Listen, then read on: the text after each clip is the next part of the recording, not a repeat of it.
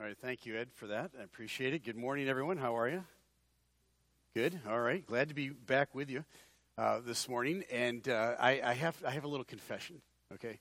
So uh, a couple months ago, I filled in for Pastor. He was away, and uh, uh, I had mentioned something from the pulpit during that message. Just kind of off the cuff. I was, you know, how I have ADD, right? And uh, so I mentioned that there was a passage in the Scripture that has kind of been misunderstood over the years, Proverbs 31. And I said it's uh, Proverbs 31 usually is taught to women about how to be the ideal woman. And I said it actually was written to a man about how to prepare him for leadership. And when I said that, I heard a gasp in the audience. And, and so my little antenna went up, and I went, okay, I got to remember that. Remember that little gasp, all right? And uh, so I called Pastor right afterwards, and I said, hey, any chance I can come and preach on Proverbs 31? So I kind of elbowed my way back in here. I just want to let you know that, all right? And uh, Pastor said, absolutely. He said, I'm gone on July 10th, and if you could fill in for me, that would be great. And so this morning, surprise, surprise, we're going to do Proverbs 31. Uh, and so if you got your Bible, turn there. Uh, before we jump into the message this morning, I want to just uh, kind of uh, begin with a word of prayer. And, uh, and after that, we'll set up where we're going to go with the Word of God this morning. Father, thank you so much for the privilege it is uh, to fill this pulpit. We pray for Pastor and Rachel as they're on the road that you keep them safe on their journey, but that it would be a refreshing uh, time with family. I think Pastor is going to a reunion, uh, and that means extended family and lots of people you haven't seen for a while. And, and uh, Lord, I look forward to those times. I think of big families. My family's big, and it's just neat to get everybody together uh, on occasion and, and get caught up. And so those are really important times. I thank you, Lord, for the trust that He's given uh, to me and the staff here to fill in in His absence. And I pray, Lord, that you now would speak through your servant behind the microphone today, uh, Lord, that we might uh, be a blessing to you and that your words might go forward. And we pray all these things now in Jesus' name. Amen. So I want to give credit where credit is due this morning. And uh, I first heard Proverbs 31 preached in its entirety about 25 years ago. Uh, when I was in seminary, I was just starting classes there, and uh, Dr. Chuck McLean, uh, is a really a terrifically intelligent man. He's a great teacher, uh, and he is an Old Testament scholar. And uh, we were, uh, I don't want to say forced, but required to go to chapel uh, at seminary. Uh, sometimes it felt forced, but it was required. And I got to be honest with you, most of the chapel messages were not very memorable. many times it was somebody from outside that was coming in to talk on a topic and I don't remember a lot of the topics they talked on. A lot of times it was seminary students giving their very first sermon. Okay, so, and I was one of those guys at, at some point giving my very first sermon. I heard a lot of L O R D sermons, all right, Lord. And, we, and so it, it's kind of a struggle to, to work through some of those. The one and most memorable chapel service I ever sat through was the one that Dr. McLean gave. And he uh, stood in front of mostly men there and he said, Let's open in your Bibles to Proverbs 31. And when he did that, and when I say that to you now today, uh, the typical wisdom is that the men sit back and go, Oh, this is going to be great. Right? And they kind of elbow their wives and they go, You need to pay attention to what this guy's going to tell you next, right? And the ladies all tense up. I can see your shoulders right now doing this. Right? right? They tense up and they go, Because he, he's going to come back with this, What does the ideal woman look like sermon? And what Dr. McLean shared that day just absolutely blew me away. I had never heard it before, and I've really rarely heard it since. I've preached this message hundreds of times, literally, uh, in workshops, at conferences. Uh, many of you have heard what I'm going to share with you today because you, you caught it here in one of our very venues of either marriage or parenting. Uh, but you only caught the short version. You caught the kind of the off the cuff, maybe workshop edition. I'm going to uh, treat this as an entire sermon this morning. And in going back and doing the, the homework and the research for this this morning, uh, I was really just delighted in the depth of Proverbs 31 and, uh, and, and walking away from it uh, thinking, wow, this is a challenge to me as a man. So the Proverbs, and let me uh, show you what Proverbs 31 usually looks like. It's usually pink with lots of frilly around it, ladies, for you. There are literally dozens, probably hundreds, of Proverbs 31 style ministries around the world. In fact, many of them are called Proverbs 31 ministries, and they are exclusively to women. If you go and Google Proverbs 31, ministries, they will be entirely 100% aimed towards women. Now, is that a bad thing? Not necessarily, but it's just not an accurate thing. Because the Proverbs, all right? Oop, let's go back. The question that get, gets asked most of the time in Proverbs 31 is this question What does the ideal woman look like? And although that's a wonderful question and a great question to have answered, and by the way, if you bring that question to Proverbs 31, you will walk away with an answer. It's, the problem is that's not the question being asked in Proverbs 31. We bring that question to Proverbs 31. It's not the question that Proverbs 31 asks. I call it copy and paste Bible. It's not bad Bible, it's copy and paste Bible. It's, uh, it, you've heard the sermon so many times, and you've heard somebody uh, talk about Proverbs 31 where they answered that question that, that pastors and commentaries now just copy and paste what they've heard from the last commentary. So virtually every commentary you run into uh, skips verses 1 through 9, and they jump in right at verse 10. Now, I don't Google my um, sermon stuff, I don't look on the internet for answers. On this one, I did. I just, out of curiosity, I Googled Proverbs 31 commentaries. Don't do that right now. When you get some time this afternoon, just put that in your search window. Proverbs 31 commentaries. 100% of the hits that came up, and there was about 3 million, 100% of them started at verse 10 and moved on. They skipped the first nine verses of Proverbs 31. We're not going to do that this morning. We're going to look at the very important preamble, the first nine verses, before we get to what does the ideal woman look like, and you're going to understand why in a minute. Okay? And although that is a absolutely great question, it's simply not the question that's being asked in Proverbs 31. The Proverbs, all of the Proverbs, all 31 of them. And one of the wonderful things about Proverbs, this is just a little add on here. One of the wonderful things about the Proverbs is that there are 31 of them. And about 30 years ago, I was challenged to read a proverb a day. Now, I can't tell you every single day for the last 30 years I've read a proverb. There's days I've missed reading my proverb. But it's easy to do. Why? Because there's 1 through 31. You can just match it up with the calendar. So on the first of the month, guess where I am? Proverbs chapter 1. On the 15th, I'm Proverbs 15. I've read the Proverbs over so many times. I, I don't want to say I have them memorized, but I've got a real good idea of what the theme of all the Proverbs are after reading them for so many times. Of course, Proverbs 31 you're only going to come to, what, seven times in the year because there's 31 days in the year. But Proverbs are this they are didactic wisdom literature. Now, what does didactic wisdom literature mean? Didactic means literally uh, teaching, right? Teaching of wisdom. That's what the Proverbs are all about. Literature is stuff you write, okay? There's my technical answer. So, stuff that gets written down is taught to teach wisdom. And it was almost exclusively teaching young men to prepare them for leadership. 22 times in the Proverbs, the proverb starts out with my, son or, my, or, or, to a, a man. It's directed over and over again to young men to prepare them for leadership. Proverbs 31 is no different than all the rest of the Proverbs. In fact, it's probably the icing on the cake. It's the final proverb that was put down to get a young man prepared to take his place of leadership in the world. And one of the things I love about this proverb is it's taught to him by his mother. So it's the, it's the wisdom of a mature woman pouring into the son that she loves, the, the final, if you will, thing that she can say to him before he launches into the real world and he takes his place as an adult. And so, Proverbs 31 is maternal wisdom for a future king to help him prepare for success in life. And it's been inscripturated for all eternity for us. So let me turn in my Bible. You turn in your Bibles as well to Proverbs chapter 31. Find it here.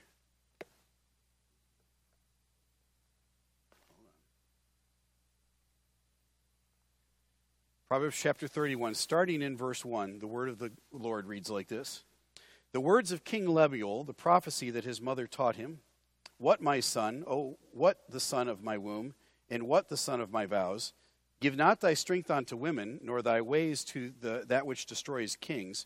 It's not for kings, O Lemuel, it's not for kings to drink wine, nor for princes strong drink, lest they drink and forget the law and pervert the judgment of any of the afflicted.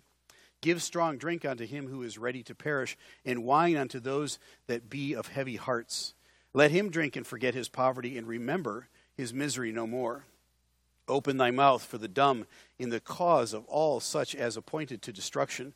Open thy mouth, judge righteously, and plead the cause of the poor and needy. We're going to stop right there after verse 9 before we launch into verse 10. The first nine verses in Proverbs chapter 31 are critically important because, as I said just now, it's a mother uh, pouring into her son. And we don't know uh, who Lemuel is exactly. He's not mentioned anyplace else in the scriptures. So we don't have any lineage of, of Lemuel. Uh, a lot of the commentaries believe that this was Solomon and Bathsheba.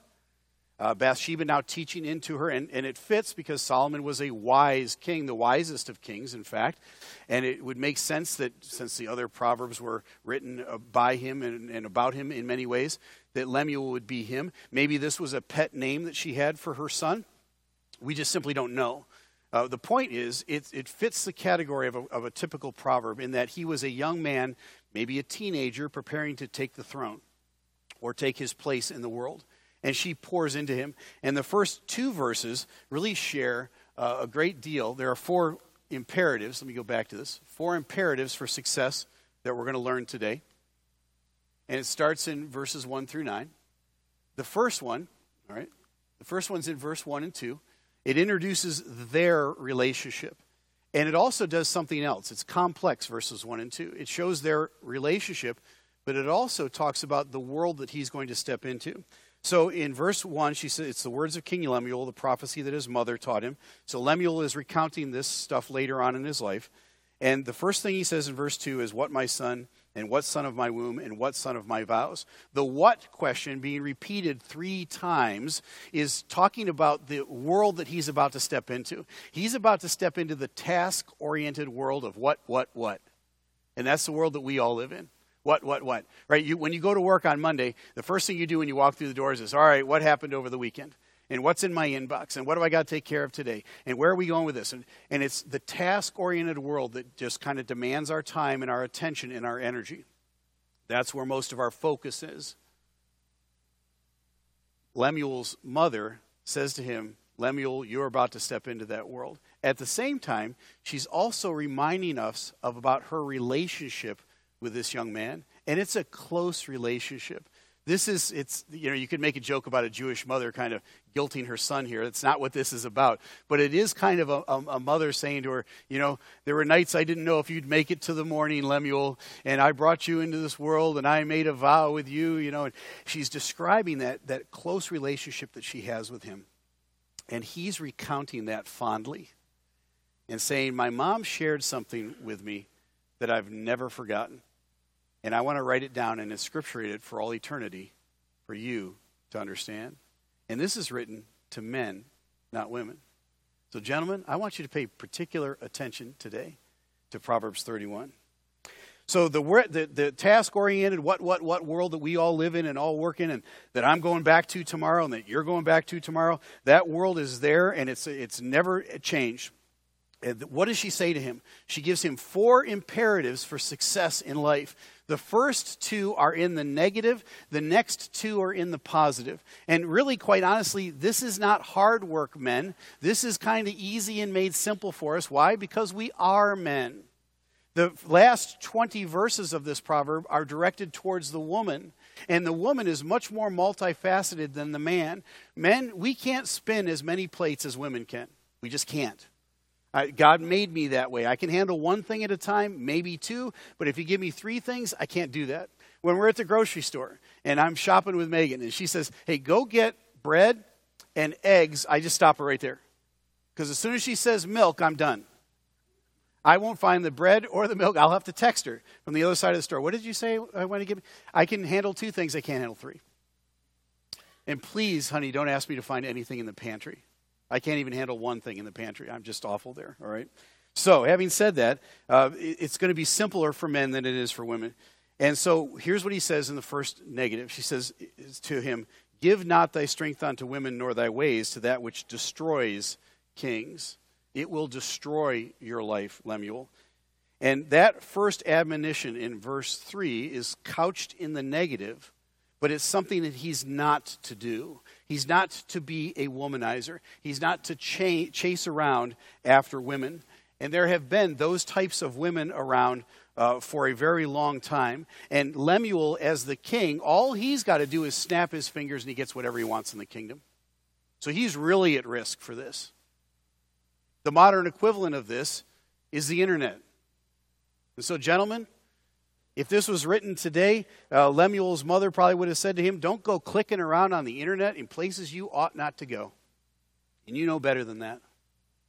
And it's a, there's a billion dollar industry out there to try to get men to look. I understand what we're up against, but at the same time, you got to put your hand on that mouse and you got to go click and you got to look for it.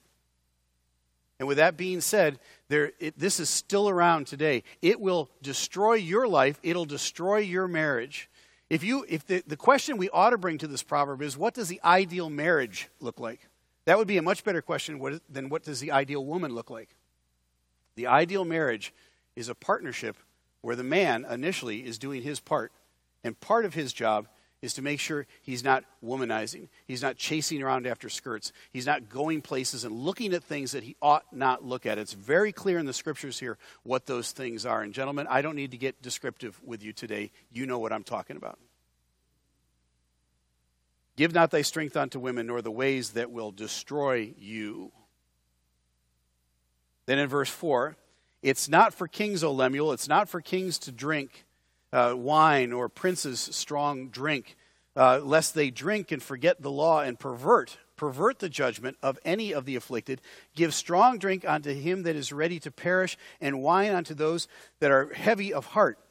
Let him drink and forget his poverty and remember his misery no more. He spends, what, four or five verses now? She spends four or five verses talking to Lemuel about addictive behaviors and alcohol in particular. She said, Don't be a drunk, Lemuel. You could be the king and you're on the throne and they won't just depose you. They can't because you're the king and you're all powerful and you can snap your finger and get any woman and you can get all the drink and alcohol you want and you could settle for that. You could be that king. Lemuel, don't do that. Don't be that guy. It's too easy to be that guy. See, this is work. It takes discipline not to do certain things, especially in a world that is encouraging you to do those things. It's bombarding you with those things. The hedonism of this world is just out of control, and it's available to us at a click. Don't be addictive in behavior. Now, having said that, guys, this is it's one thing to stand up here and say, don't do that. Okay? You go, well, Steve, it's just not that easy. I understand that. These two things, the first two things are things that you're going to have to reach out and get help with. Right? I grew up in a, in a family of alcoholics. I understand this. My dad, my stepdad, my uncle, all the men around me in my life all justified their excessive drinking because they could get up and go to work on Monday morning. That was their measuring stick. Well, as long as I can get up to go to work on Monday morning, I'm okay. They weren't okay. There was a wake of destruction behind them in relationships, terrible marriages, lousy family lives. They did not have an ear to talk to anybody about Jesus Christ. Why? Because everybody knew that they were drunks. Lemuel, don't be that guy. Don't be that guy. It's too easy to be that guy. It takes some work not to be that guy. But if you're here today and you've been clicking around where you shouldn't, and you're the guy in, in these last four or five verses, there's help for you here. There's compassion for you here. This church now has a robust counseling ministry, and there are those who want to come alongside and compassionately help you, right? Come alongside and help you be strong in this. But you got to get some accountability in the picture. If you keep to, trying to pull yourself up by your own bootstraps, you're going to continually fail over and over again. And I know you've told yourself that's the last time I'm ever going to go back to that and do that.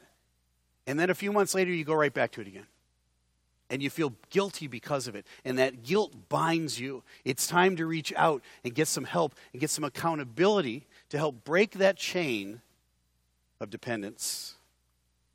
But there's some great benefits coming if you do. There's some really great things.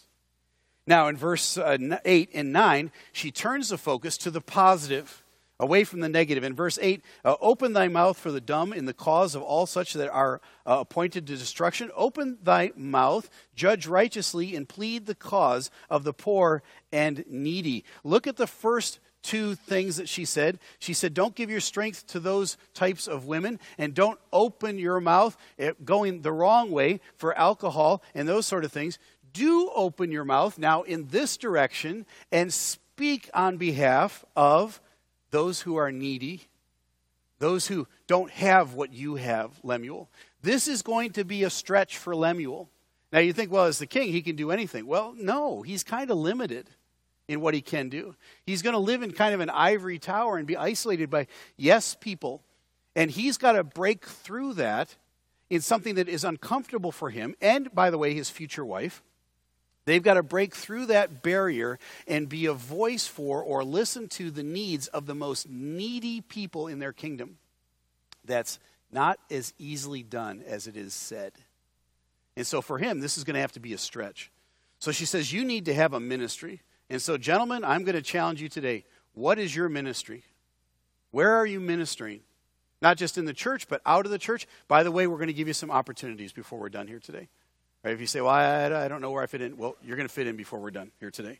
So, where is your ministry and what does it look like? All right? So now she sets up in the positive, and then finally she gets to verse 10. And when she gets to verse 10, all right, when she gets to verse 10, this is what we've all been waiting for an excellent wife who can find. Now, I love the way the King James gets it because the King James actually got it grammatically correct. It reads like this Who can find a virtuous woman? Other translations, and I put it up that way, because most other translations say, an excellent wife who can find. Now, let's do a little bit of grammar, okay? It's time to go back to probably sixth or seventh grade. Grammatically speaking, in this sentence, what is the subject of the sentence? Now, I'm not going to let you flounder for too long, all right? The subject of the sentence is who. Who's who here? The who here in this sentence is not the wife, the who is Lemuel she's still directing her comments towards her son. So, who can find a virtuous woman? Lemuel, this is about you. The focus is on you, not the wife. This is where we've gone wrong with Proverbs 31 over the years because we make the wife the subject. And then we do uh, disservice to women because we lay out a laundry list of what the ideal woman looks like. And we put a burden, I think, on women unduly because the burden, if there's any burden here, it ought to be on the man. The man is the one who sets the tempo, creates the environment for this woman to emerge. Lemuel, Lemuel's today, a virtuous woman who can find, for her price is far above rubies. Now let's take a look at one other word in here, and it's real important. There are three possible meanings for the word find. Now, find is an interesting word because it can mean a whole bunch of different things. And in the Hebrew, it can mean three different things. The first thing that it can mean is this an unintentional discovery of something. So, what does that look like? All right, after church, you go out through the double doors, you do a little fellowshipping, you go out to your car, and a $20 bill blows by. And you do what I do you step on it, you look up, and you're the last person out of church, by the way, today. There's nobody else around, the doors are closed, everything's gone. You look, anyone, anyone, and there's nobody around, guess what? You're $20 richer. That was an unintentional discovery of something. It just happened to blow by. So, one of the ways that we can look at, at Proverbs uh, 31, verse 10, is this. The finding of this woman is she's out there, and someday she's going to cross your path, and if your eyes are sharp enough, you're going to catch her. That's the gal right there. I see her. That's the one. The other one is this a known existing goal due to plan or effort. Uh, and that's uh, the best illustration for that is your house. Right? After the church service today, you're going to find your way home. And we might even say it that way. Did you find your way home after the service? Yes. And if you go into your little map application you put your home address in, it'll probably give you two or three alternatives for routes home. So you could find your way home any number of ways, but it's a known quantity, it's a known destination, it exists already. You just have to find your way to it. So, the second way of thinking about this wife for Lemuel is that she's out there, she exists. Lemuel, you got to get ready, you got to get studied, and you got to go looking for this woman, but you're going to find her because she's there. You just got to find your way to her. That's the second possibility. The third is this an unintentional, or excuse me, an intentional discovery of a non existing goal due to planning and effort. How is that different from the other two? It doesn't exist yet. It's, it's a goal, but it's, it's a non existing goal, like a term paper in school. Uh, the first day of class, your teacher might say to you, before the semester is over, you have to write a 10 page paper. That paper doesn't yet exist. You're going to find it, you're going to create it through intentional planning and effort. You're going to do the research to kind of come up with and create that paper. So we have three alternatives for what find could be. One is a chance encounter. You just stumble over this woman, but you know it's her. Number two is she's out there. You just got to work hard to go find her. Right? And number three is an intentional discovery of a non existing goal. You create this woman kind of from scratch.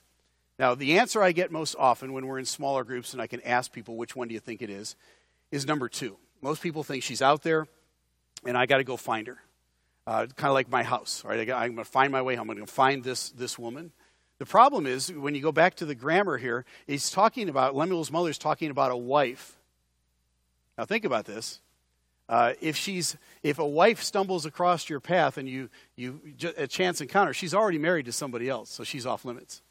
If she's a known, she's already out there, and this ideal woman already exists. You just got to go find her. She's still a wife to somebody else.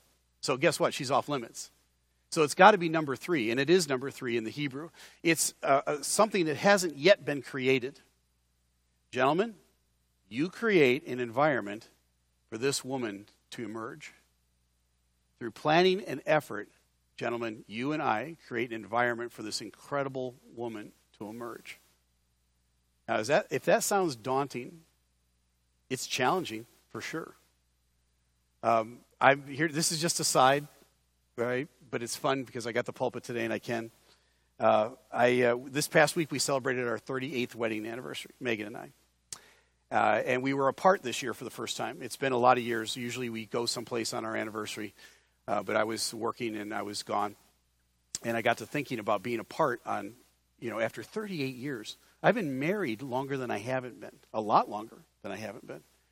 And I was doing the research and the study to put this message together. And as I was reading, the last 20 verses of this passage, I thought, I got one of these girls. I did. Now, this is not a pat me on the back because I set up the right environment for her. This is really 90% her effort and 10% me just getting out of the way. You understand what I'm talking about? But part of the getting out of the way is those first two things, right? Don't be clicking around on the internet because even if you even if you think she doesn't know, and she might not know. That's not the point. There's a spirit that comes out of you, there's a spirit that comes into the home if that's what you're doing with your eyes and your heart. You can't disguise that. She knows in her heart something's amiss. She might not be able to put her finger on it exactly, but trying to keep it hidden behind a closed door or a monitor that's turned around, that's not fooling anybody. The Spirit is still in your home. This woman will not thrive. She won't emerge in that environment. So, gentlemen, we've got to be really careful about that. That's why it's so important for us to reach out and get some accountability and some help in these areas. So, honey, thank you. Right? Thanks for the hard work that you put in over all these years. I, I appreciate you. Now, back to the sermon, all right? All right, so through planning and effort, this woman emerges. Let's take a look now at verses 11 through uh, 31. And I'm just going to read them. And guys, I'm going to ask you upstairs to start, just follow me along with the slides as, as we go as I'm reading. Verse 11 says this The heart of her husband doth safely trust in her, so that he hath no need of spoil. Gentlemen, look at all you're going to get from this woman. She will do him good and not evil all the days of her life. I'll come back and talk about that in a minute. She seeketh wool and flax and worketh willingly with her hands. Hit the button one more time, guys. All right? She is like the merchants and ships. Um, yep, keep going. There we go. All right. She's like the merchant ships. She bringeth her food from afar. She riseth, riseth also while it is yet night, and giveth meat to her household and a portion to her maidens. She considereth a field and buyeth it. With the fruit of her hands she planteth a vineyard. She girdeth her loins with strength and strengtheneth her arms. I guess that's a word. There it is, right there. Right. She perceiveth that her merchandise is good. Her candle goeth not out by night. She layeth her hands to the spindle, and her hands hold the distaff. Uh, she stretcheth out her hand to the poor. Yea, she reaches forth her hands to the needy. Put a mark right there in verse 20. We're going to come back and camp on that for a minute. Verse 21 She's not afraid of the snow for her household, for all her household are clothed with scarlet. Um, she maketh herself uh, coverings of tapestry. Her clothing is silk and purple. Her husband is known in the gates when uh, he sitteth among the elders of the land. She maketh fine linen and selleth it, and delivereth girdles unto the merchants. It's okay to giggle sometimes in church because the King James sets us up for that. All right, but the word girdles here is not what we typically think of. It's actually belts and it had a, a connotation for animals. All right? And so she's uh, a merchant selling things. Verse 25. Strength and honor are her clothing, and she shall rejoice in times to come. She openeth her mouth with wisdom, and in her tongue is the law of kindness. She looketh well to the ways of her household, and eateth not the bread of idleness. Her children rise up and call her blessed, her husband also, and he praiseth her. Many daughters have done virtuously but thou excellest them all. Favor is deceitful, and beauty is vain, but a woman that feareth the Lord, she shall be praised. Give her of the fruit of her hands, and let her own works praise her in the gates. Let's go back now to verse 11, and let me see if I can, uh, can uh, give me control back here. All right, there we go. So let's start in verse 11, right? Look at all, here's the, the whole long list of what this man gets if he follows these four imperatives that I've shared with you.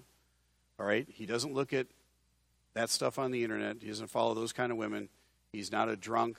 He has he reaches out and he's a voice for the needy and he helps create an environment for this woman to emerge. And the most important of all four of these is the one that Lemuel's mother devotes 21 verses to it's the wife. But you can't create this ideal wife if you don't do the first nine verses. That's where the commentaries get off. When you skip and go right to verse 10, you miss the point. You miss the point. What does he get for his efforts? He gets a woman that he can trust and he gets mutual respect. Oh, my word. That is so important to have mutual respect. She respects him and he respects and loves her, and there's trust in the relationship. Once that bond of trust has been broken, it may take a lifetime to earn back. It's that important.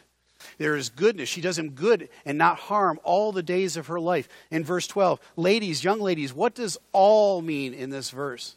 All the days after they get married? No, it means all. And gentlemen, I'm going to share something with you. You single guys that aren't married yet, listen to what I'm going to tell you. From the time she was this tall from the time she could start to walk, she was planning on walking down the aisle. She's been thinking about that dress that she was going to wear. She's been picking out curtains. Right? And I'm not saying that in a sarcastic way. I'm saying that in a that's what little girls dream about. They dream about you. They're excited about that day and they're intent on doing you good and not evil all the days of their life. They were preparing to walk down that aisle with you. They keep themselves pure. Why? For you. What are you doing in return, gentlemen? Purity is not a technicality, by the way. We treat that like it's a technicality in the Bible. It's not. We need to keep ourselves pure for one another. Why? Because it helps set the environment for this woman to emerge. And so she does that all the days of her life. Verse 13, there is diligence and there is teamwork in this home. She is a hard worker. She seeks wool and flax and works willingly with her hands. She's like the merchant ships. She bringeth her food from afar. This woman is dependable and she has strength. And her strength is found in her virtue, and her virtue means her character. Throughout the Proverbs, whenever you see the word strength or dignity or virtue, it's almost always talking about this woman in this verse. It's the same word that's used in all of them. Uh, going on now in verses 15. She's active, she is others oriented, and she is energetic. She rises also while it is yet night and giveth meat to her household and portions to her maidens. Now, you might be here saying, Well, I wish I had maidens. Well, I do too. I wish we had servants in our house. We don't. The point is not that whether you have them or you don't have them, her focus is her household. Now, she does go sell stuff outside the house, but her focus is her household, and she takes care of the needs of others, even though she's the queen. She could snap her fingers and say, You take care of my needs. That's not what the Christian life is all about. The Christian life is the opposite of everything else in the world. It's about being others oriented, not what's in it for me. And we get wrapped up in that what's in it for me thing. Sometimes we sit in church and we just evaluate. Right? We come in with our evaluator caps on. Yeah, it was okay today. Yeah, it's went a little bit long. Ah, I said this a few too many times. Ah, you know. And we, we become evaluators. When you're doing that, you're coming here with what's in it for me. Our orientation ought to be what's in it for the other person. How can I be a blessing to somebody else? That's her orientation, and it's beautiful. All right, verse 16, she's smart, she's independent, she's trustworthy, and she's entrepreneurial. It's okay. He trusts in her. It's not that he gives her a budget or she's got her money and he's got his money. They're not separated that way. It's their money, but he trusts her with making decisions and she can do so independently. And so in verse 16, she considereth a field and buyeth. Uh, with the fruit of her hands, she planteth a vineyard. So she reinvests the stuff back in and she works hard with the money that she makes and the money that he makes. It's okay. And finally, in verse 17, she is virtuous, not manipulative. She girdeth her loins with strength and strengtheneth her arms. She is uh, uh, not the type of a person who uh, uh, tries to manipulate her husband into coming around to her point of view. Anything she's got to say to him, she says to him directly. She's not trying to go through the back door on anything. All right? Verse 18 self respect. She's comfortable with how she looks. She perceiveth that her merchandise is good, and her candle goeth not out by night. Many times, some commentaries talk about there's a sexual connotation to this. Uh, I'm not going to exclude that. What I am going to say is this uh, she has confidence. She knows that what she's doing is good and right. Why? Because her husband's got her back. He's got her backed up, right? And they both trust in each other. And so her candle doesn't go out at night. She manages her day well so that she's got strength even into the evening. And that doesn't exclude the idea that she saves some energy for her husband at night. She plans that ahead of time. And that's a good thing. That's a healthy thing. It shows the natural outworking of the intimacy that's always already there spiritually between the two of them. They're working together as a team. They mutually respect and trust one another, and that makes its way into the bedroom. That's a good thing. It doesn't work the other way around, by the way. It only works that one direction. She layeth her hands to the spindle, and her uh, hands hold the distaff. She's skilled and she's accomplished. And then in verse 20, she ministers side by side with her husband. Now I want to go back to verse, what was it, 8 and 9? Open thy mouth for the dumb and the cause of all such are appointed for destruction. Open thy mouth, judge righteously, and plead the cause of the poor and needy. That was one of the four mandates that Lemuel's mother gave to him. That was the first positive one. She said, You need to have a ministry, Lemuel, that's going to stretch you, and it needs to be a ministry that where there's needs that actually get met. And guess what? Now in verse 20, they're doing this together. They're in ministry together. I can't tell you how important that is. It, it will bring fruit to your relationship. It will put you both on the same side. You're not working against each other, you're working with each other to further the gospel of the kingdom of God. That's hugely important to the health of a relationship. So, having said that, uh, let me talk about what that isn't. Well, Steve, my husband teaches Sunday school class and I go attend his Sunday school class. That's not ministering together. That's coming along and attending the Sunday school class. That's fine. What is your ministry and is it stretching to you? Does it challenge you together as a couple? Now, Megan and I started our own ministry years ago. I'm not saying that you have to go out and start a ministry from scratch. That's not what I'm getting at. But having had done that years ago, it was the best thing we ever did for our marriage. It keeps both of us focused, not on, you know, picking at one another all day long, but looking at the needs of others that, that have real needs that we can meet, and we're working together side by side as a team to meet those needs. There's something really healthy about that, and good for both of us, and good for the family. So, having said that, I'm going to encourage you to find a ministry where the two of you can work together. And if neither one of you are in ministry, then you really got to have that conversation. So, ministry opportunities for couples of friendship. Right? I talked to Pastor about this this week. And I said, Pastor, I'm going to kind of camp on this a little bit on Sunday. And I said, Will you please send me a list of places that you think couples could get plugged in at Cornerstone or at uh, Friendship? And he said, Absolutely. And I got it within about an hour. okay? And here's what your pastor said The First Impressions Ministry, greeters at the door. That's a great place for couples to take ownership and greet people that are coming through the door. Is it real hard to do? Nope. It's easy. That might be the entry level one, right? Encouragers, visiting people who are shut in. That's going to mean getting in a car and, and going to somebody's house and, and spending some time with them and seeing if you can bring them anything and checking in with them during the week. But you can do that together as a couple. And that's really important that you do do that, right? And, but those people are going to begin to depend on you. So that's, that's a kind of a higher level of ministry, but it's challenging and good for you. Um, children's church, right? There's a rotation in children's church so you're not there more than once a month. You're not missing service after service. And so we, we kind of spread the wealth. But the fewer people we have, the fewer we, ways we can spread the wealth, okay? So there you go. Uh, discipling of other couples. So Megan and I taught Equip to Disciple. And about 60 people went through that. We're going to teach that again. Uh, again, there's couples that want to be and need to be discipled in this church. Youth leaders, see Chris for that. Chris, you didn't know you were going to get an assignment today, did you? All right. Pastor said, have him see Chris for that. And there are more. All you need to do is ask. And I think you need to ask because if your marriage is in any sort of trouble or you've just kind of hit a dead spot and you're like, I don't know, it's just not fun like it used to be anymore, maybe it's because you're not ministering together.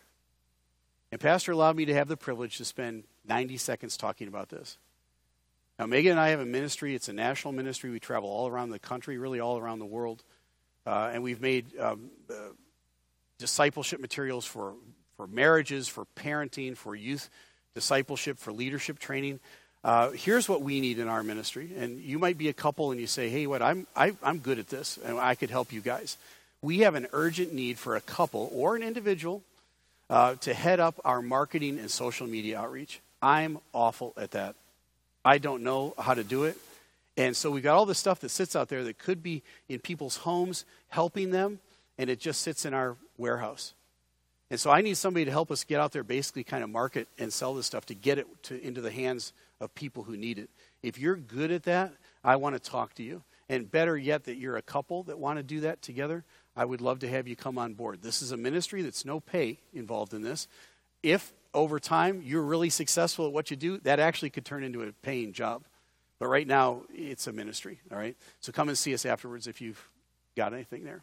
All right, verses 21, back to the scripture. All right, courageous and thoughtful she is. She's considerate and generous. Verse 23, she's encouraging and self controlled. Verse 24, she's focused and productive.